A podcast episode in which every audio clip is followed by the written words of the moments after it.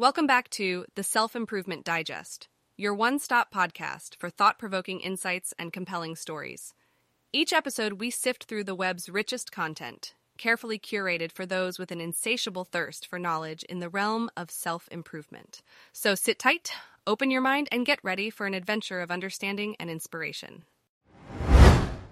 Today's episode is brought to you by Blogcast, your personalized audio feed available on iPhone and Android. In today's episode, we explore the age old question of what our purpose in life is and how to experience true fulfillment. Bernhard Kutzler's article delves into the importance of finding meaning in our lives and how it can lead to a sense of purpose and fulfillment.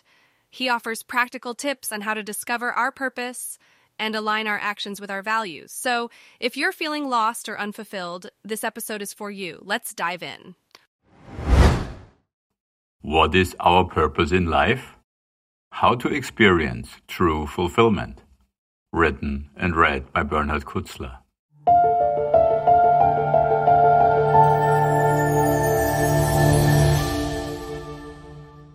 Why are we here? What is our purpose? These are fundamental questions of life. To find an answer, I followed the advice of Albert Einstein, who said, Look deep into nature, and then you will understand everything better. Follow along as I share what I found out. The purpose of a bird is to fly and become the best flyer it can be. The purpose of a cheetah is to run and become the best runner it can be. In nature, there are no lousy flyers or runners. Nature forces every life form to be its best version in order to serve its purpose as part of the whole. Otherwise, it could not survive. The result is a healthy symbiosis of all life forms. Isn't it great and uplifting to be in nature, surrounded by living beings that live their highest potential and serve their purpose? Flying is the essence of birds. Running is the essence of cheetahs. To find our purpose, we must find our essence. Since we are a life form, the essence of a human is a special case of the essence of life as such. So, we find that out first. Everything in the universe decays as time passes. A leaf withers. A piece of meat rots. It may take a long time, but eventually stones decompose into fine sand. Even stars collapse when they reach a certain complexity. Decay destroys complexity. But there are also things that resist decay. Think of a leaf on a tree compared to a leaf that has fallen from the tree. The fallen leaf withers within a few days, while the leaf on the tree remains what it is. We call this phenomenon life. This word has the root leib, which means to stick. How is this possible when decay is omnipresent? There must be a force at work that is the antagonist of decay. Since decay destroys complexity, this antagonist must create complexity. The appropriate word for this force is growth, because the Latin word creare means just that. When growth meets decay, there are three scenarios. When growth is stronger than decay, the result is an increase in complexity. When growth and decay are equal, the result is stability. When growth is weaker than decay, the result is a decrease in complexity. This is exactly what we observe in all life forms. Let's take a tree as an example. In spring, growth outpaces decay, and the tree develops new leaves. In summer, growth and decay balance each other out. In fall, growth is weaker than decay, and the tree loses its leaves. We humans go through the same three phases. As a child, we thrive. Our bodies grow and our physical and mental abilities grow. This corresponds to spring. As we age, our bodies wither and our abilities, such as physical strength, decrease. This corresponds to fall. The essence of life is growth. Even though growth is not always visible, it is present in everything that lives. A life form must grow to stay alive. For a deeper understanding, let's take a closer look at life forms. There are four types that build on each other. The first type is cells. A cell is the basic unit of life. The second type is plants, which are collectives of specialized cells. The third type is animals, which can be considered collectives of specialized plants because organs and tissues are just that. The fourth type is the human, which is a specialized animal. Humans have a tool that no other life form on this planet has the mind.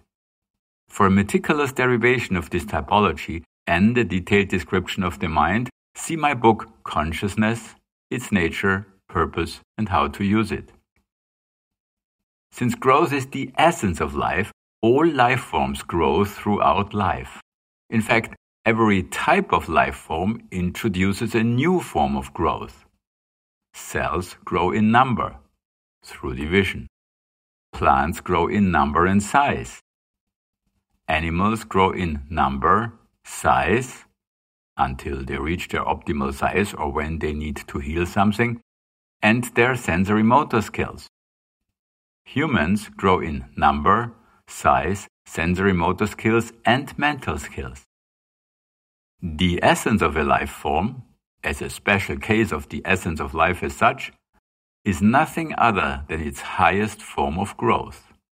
Therefore, the essence of a cell is survival, which is the most elementary manifestation of growth. Survival is a complex process that includes growth to resist decay at the molecular level and growth through division. The essence of a plant is physical growth. The essence of an animal is sensory motor growth. The essence of a human is mental growth. The purpose of a life form is to express its essence in the best possible way. So, the purpose of a cell is to survive with as many copies as possible. The purpose of a plant is to grow in size and to grow as large as possible. The purpose of an animal is to grow its sensory motor skills and become as good as possible, such as the best possible flyer or runner. The purpose of a human is to grow mentally and to become as competent as possible. To serve their purpose, non human life forms never stop growing, even if the growth is not always visible.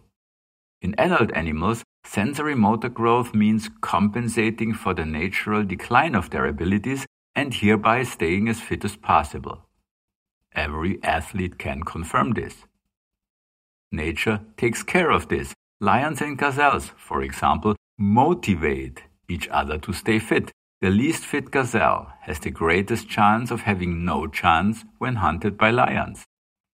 Conversely, the least fit lion has the greatest chance of having no chance of catching a gazelle.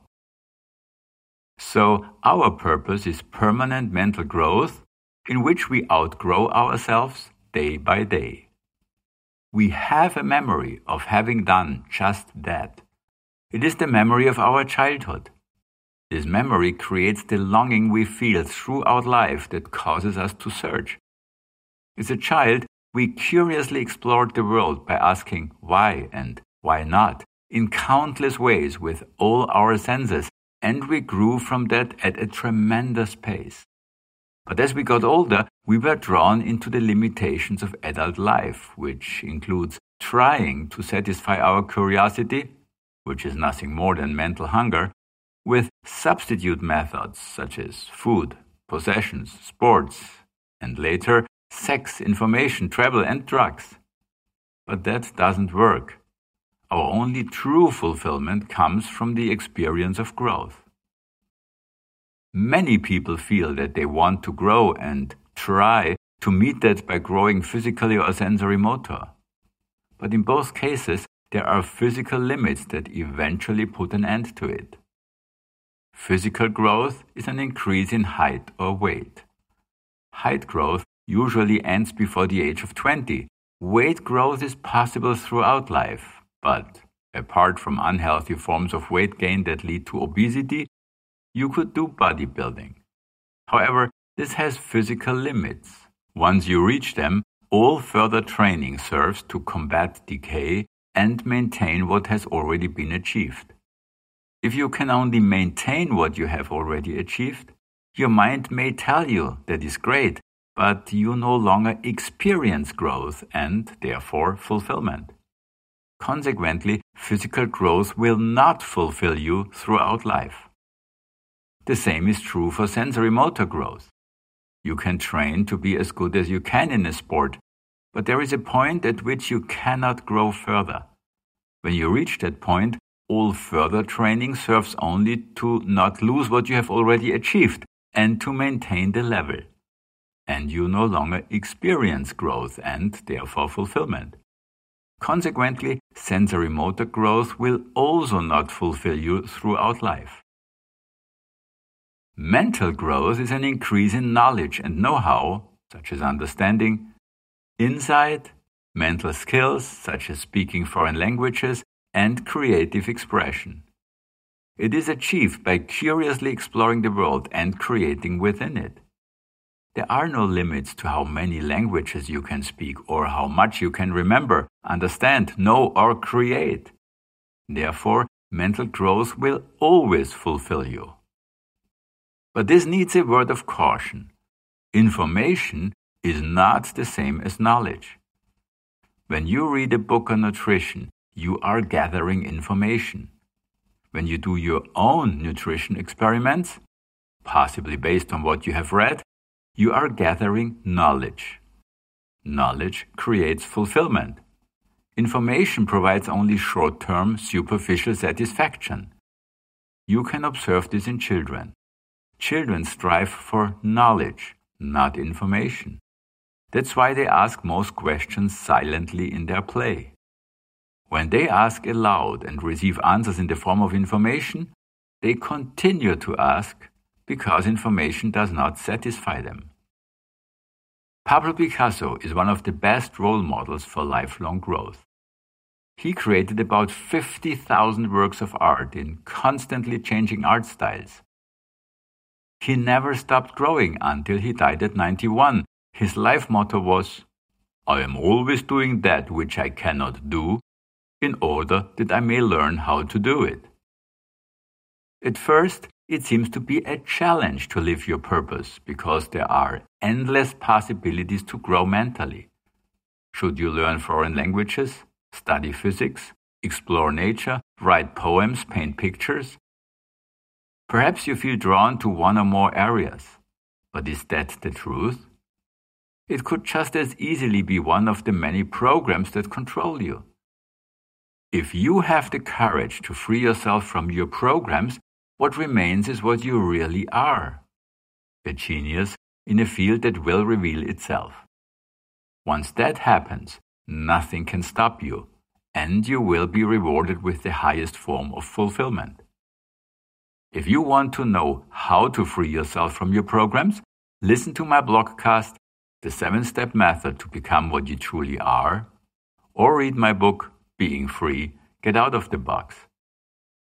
Here are two exercises. Exercise 1. Reflect on the three types of growth in yourself physical, sensory motor, and mental. A famous exclamation by the Greek philosopher and mathematician Archimedes expresses mental growth. Eureka! This word means I found it. It is said that Archimedes, while taking a bath, discovered what today is known as Archimedes' principle. This principle states that a body heavier than water sinks in water, while one lighter than water floats in water. With sheer joy, he got out of the bathtub and ran through the city shouting, Eureka! Eureka! He was so euphoric that he didn't realize he was naked. This story beautifully illustrates the tremendous fulfillment we can experience when we grow. It is in our nature to invite eureka moments into our lives. Exercise 2 what eureka moments have you experienced in your life? In childhood? In adolescence? In the last two years? How can you invite eureka moments into your life again? More exercises are in my book Being Free, Get Out of the Box, the method with 99 exercises.